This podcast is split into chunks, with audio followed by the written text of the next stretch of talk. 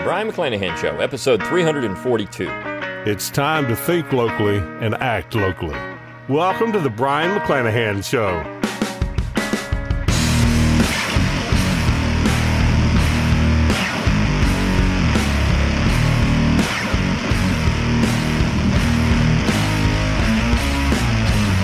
Welcome back to the Brion McClanahan Show. Glad to have you back on the program. Very glad to be here. Don't forget to follow me on Twitter at Brion McClanahan.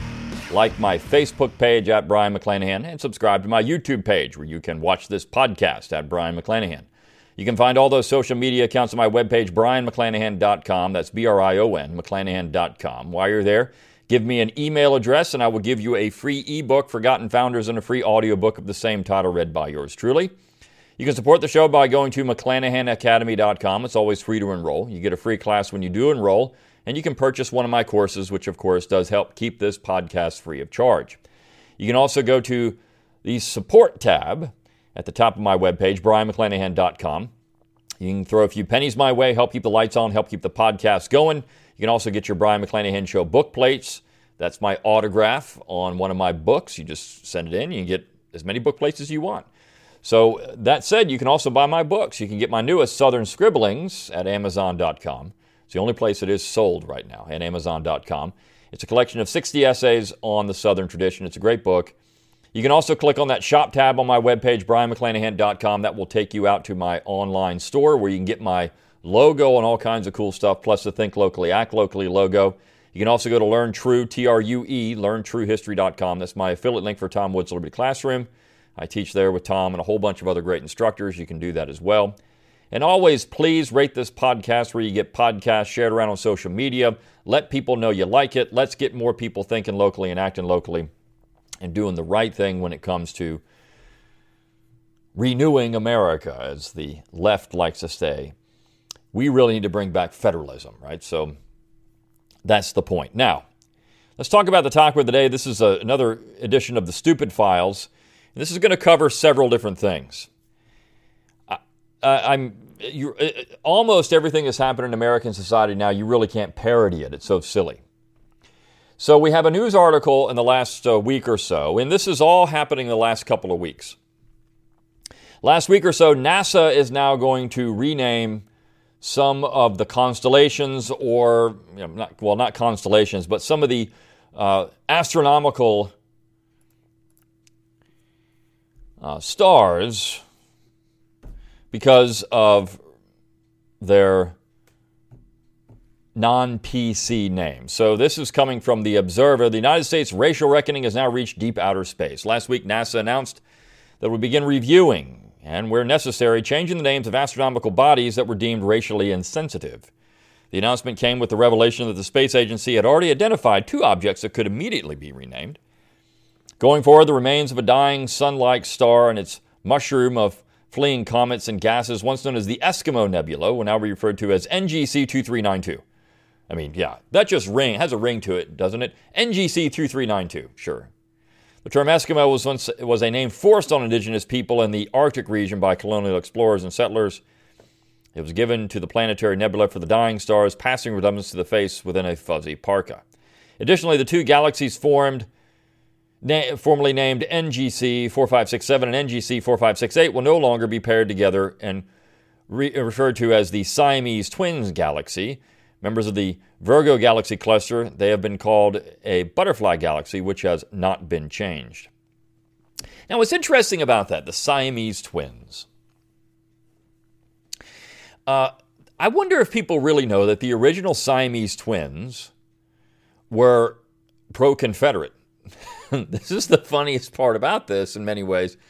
Those individ- the guys that were the Siamese twins were pro Confederate. They had sons who fought for the Confederacy. So I guess that's a double whammy for them. First of all, you can't say it's Siamese twins because that's now considered racially insensitive. But on the other hand, these guys were pro Confederate.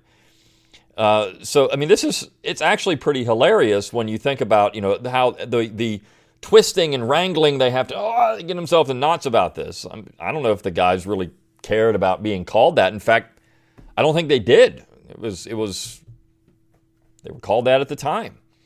So I mean, I don't know, but uh, th- this is this is where we've gotten to. This is the stupid files, right? So we've gotten way beyond just making fun of this stuff. We're really into the stupid files now.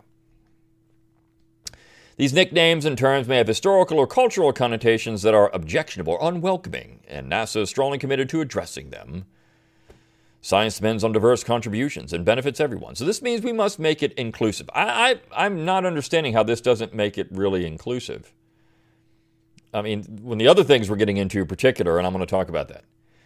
In June, NASA announced it was renaming its Washington, D.C. headquarters after Mary W. Jackson, the agency's first black woman engineer.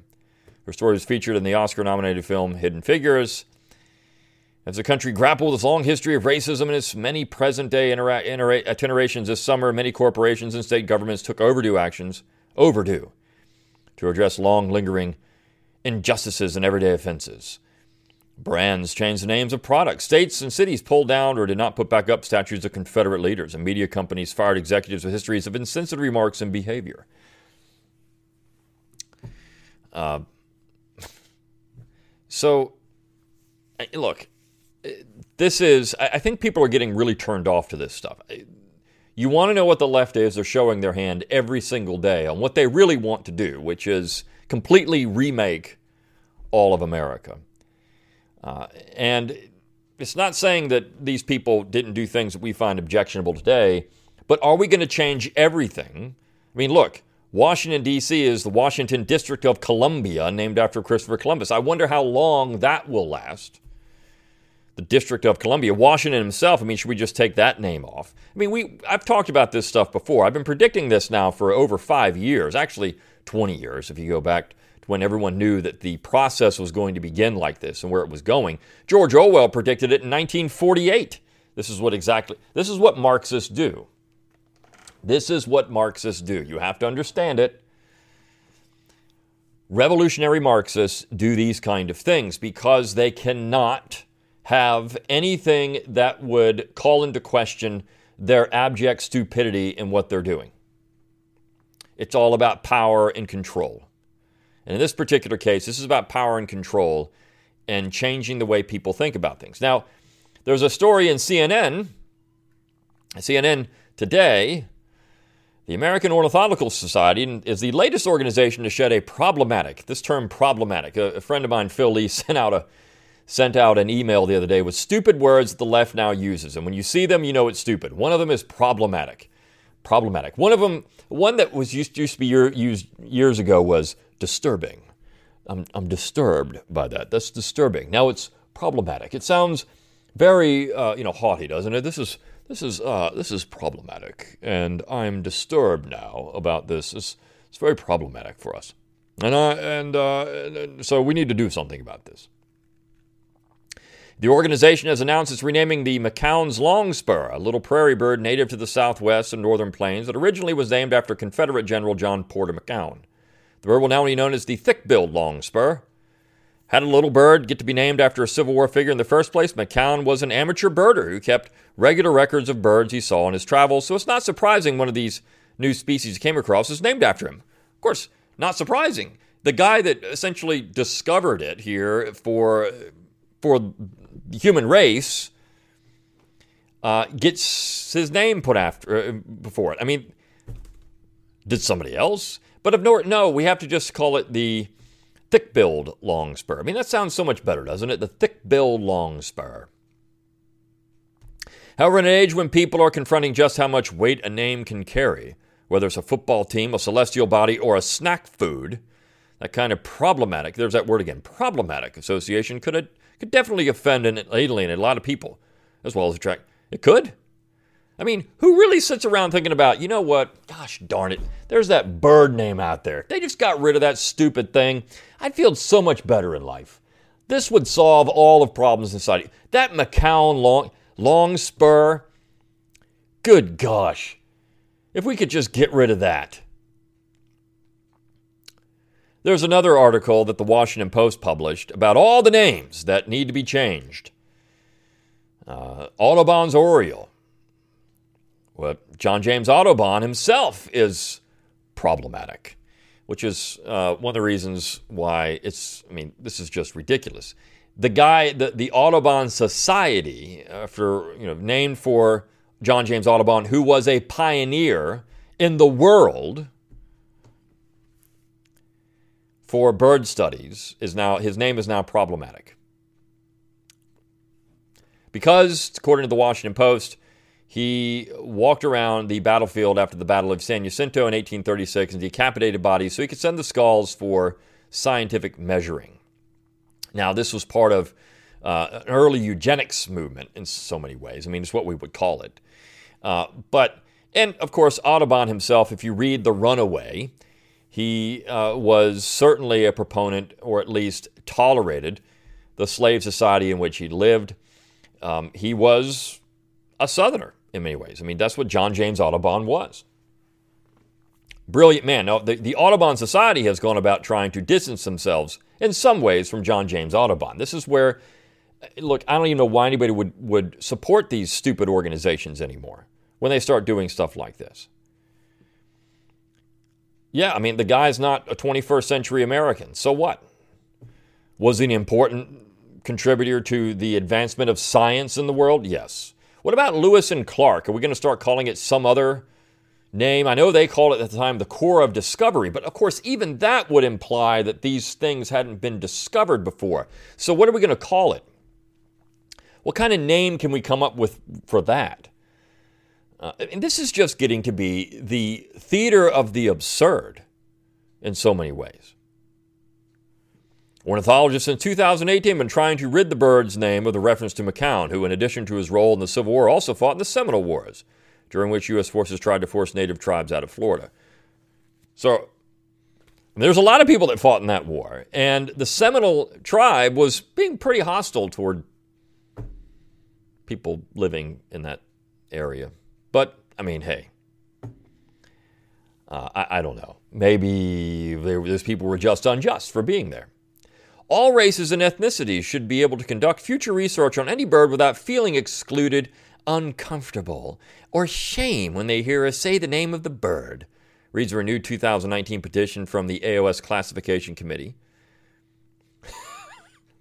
um, how did this make anybody feel excluded?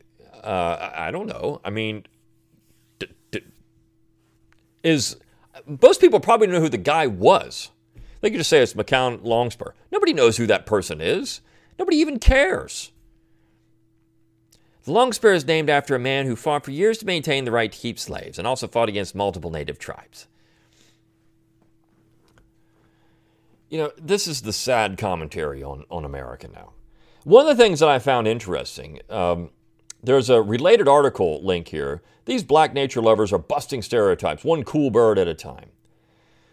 One thing I find fascinating about modern American historical ignorance and stupidity is that for years, you see, we have this common conception now of the African American community being urban. But for years, the African American community was predominantly rural. And so when you go back, and let's say you read Faulkner, read anybody that's talking about the African American community before the large diaspora that took place in the early 20th century, when African Americans moved into cities in large numbers, most African Americans lived in the country, and so they would have been part of hunting, fishing. This would have been normal, right? Nature, they all would have been nature lovers. They would have known things. They would have been part of things. But we think now, and is that not in so many ways? If you want to talk about, uh, you know, stereotype, is that not a stereotype in and of itself?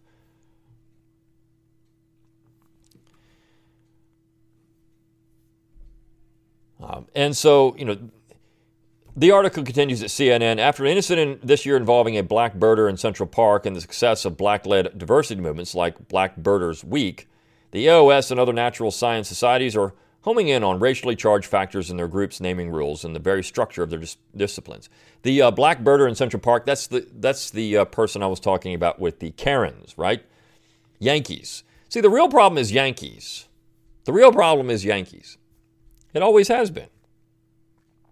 And new naming guidelines, the EOS North American Classification Committee recognizes there may be English names that cause sufficient offense to warrant change on that basis alone, and says the active engagement of the namesake in reprehensible events could serve as grounds for changing even long established names for these birds. Eponyms is what they're called. The Audubon Society and the Sierra Club have recently taken steps to reckon with the historical figures their legacies are built upon.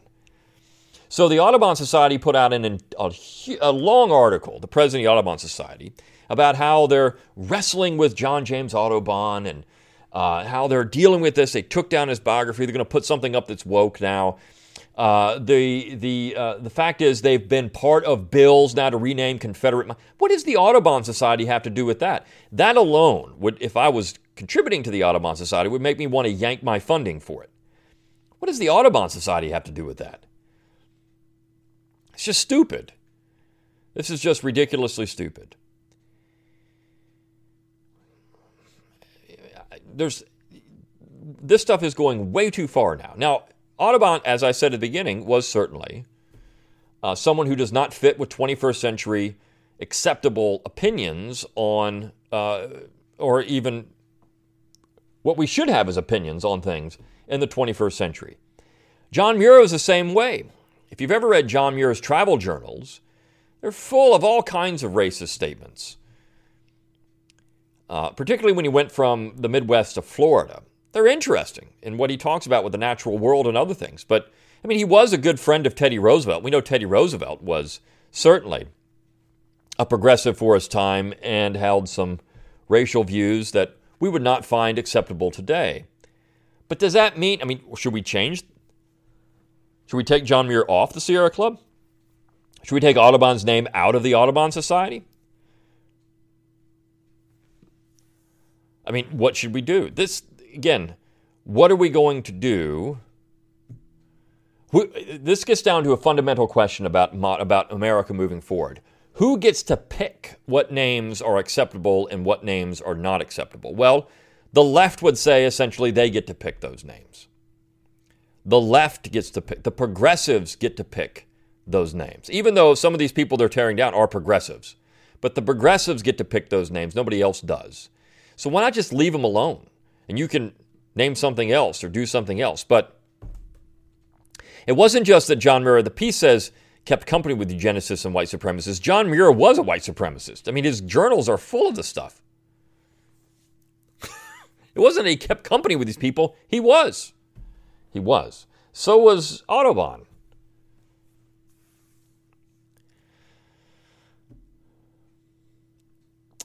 So this is what uh, the the uh, piece says, it may seem like a small thing to change the name of a single bird, but small injustices can be like a pebble in a shoe, keeping marginalized communities from participating, succeeding at full speed in fields where their skills and voices are sorely needed.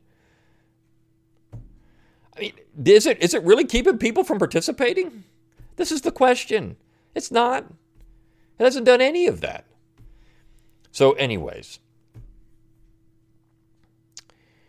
uh, there's a there's a there's a site bird names for birds. The bird names for birds site says mccown wasn't just a singular anomaly that has now been solved alex holt of bird names for birds said but a single expression of a far, of a, a far more deep-rooted issues of colonialism racism sexism and other prejudices that have gone unchallenged for too long. Who knew that birds had this kind of effect on people? Who knew that star names had this kind of effect on people or the sierra club? I mean look Sierra Club has got all kinds of problems in that it influences legislation far too much uh, and forces heavy handed government. But who knew that bird names, that when you look out in the backyard and you say, hey, there's an Audubon Oriole, who knew that that was causing so much pain in the world? Or that the McCown bird was causing so much pain? Or some of the others, this bird names for birds uh, has several of them here. The Audubon Oriole, the Bachman sparrow, because Bachman was an anti abolitionist, the McCown's long sparrow, which has now been changed, the Townsend's warbler, or uh, what was the other one here? There was one more. Let me find it. Uh, well, they don't have it here. Um, but I mean, what is it? The Hammond, one named after Hammond. Uh, so, I mean, who knew? Who knew? that all these things were such a problem. This is just silly. It's just silly. Uh, you know, and, and, it does nothing really Uh, it's not solving anything. It's just busybodying, which is what's happening here. This is Yankee busybodying. Uh, if there are, if there is a revitalization of of uh, African American interest in natural the natural environment, uh, uh, certainly these things haven't kept them from doing that. Maybe the problem really is, you know, Yankees and all of this. And I think Americans again realize that some of the stuff is just going way too far.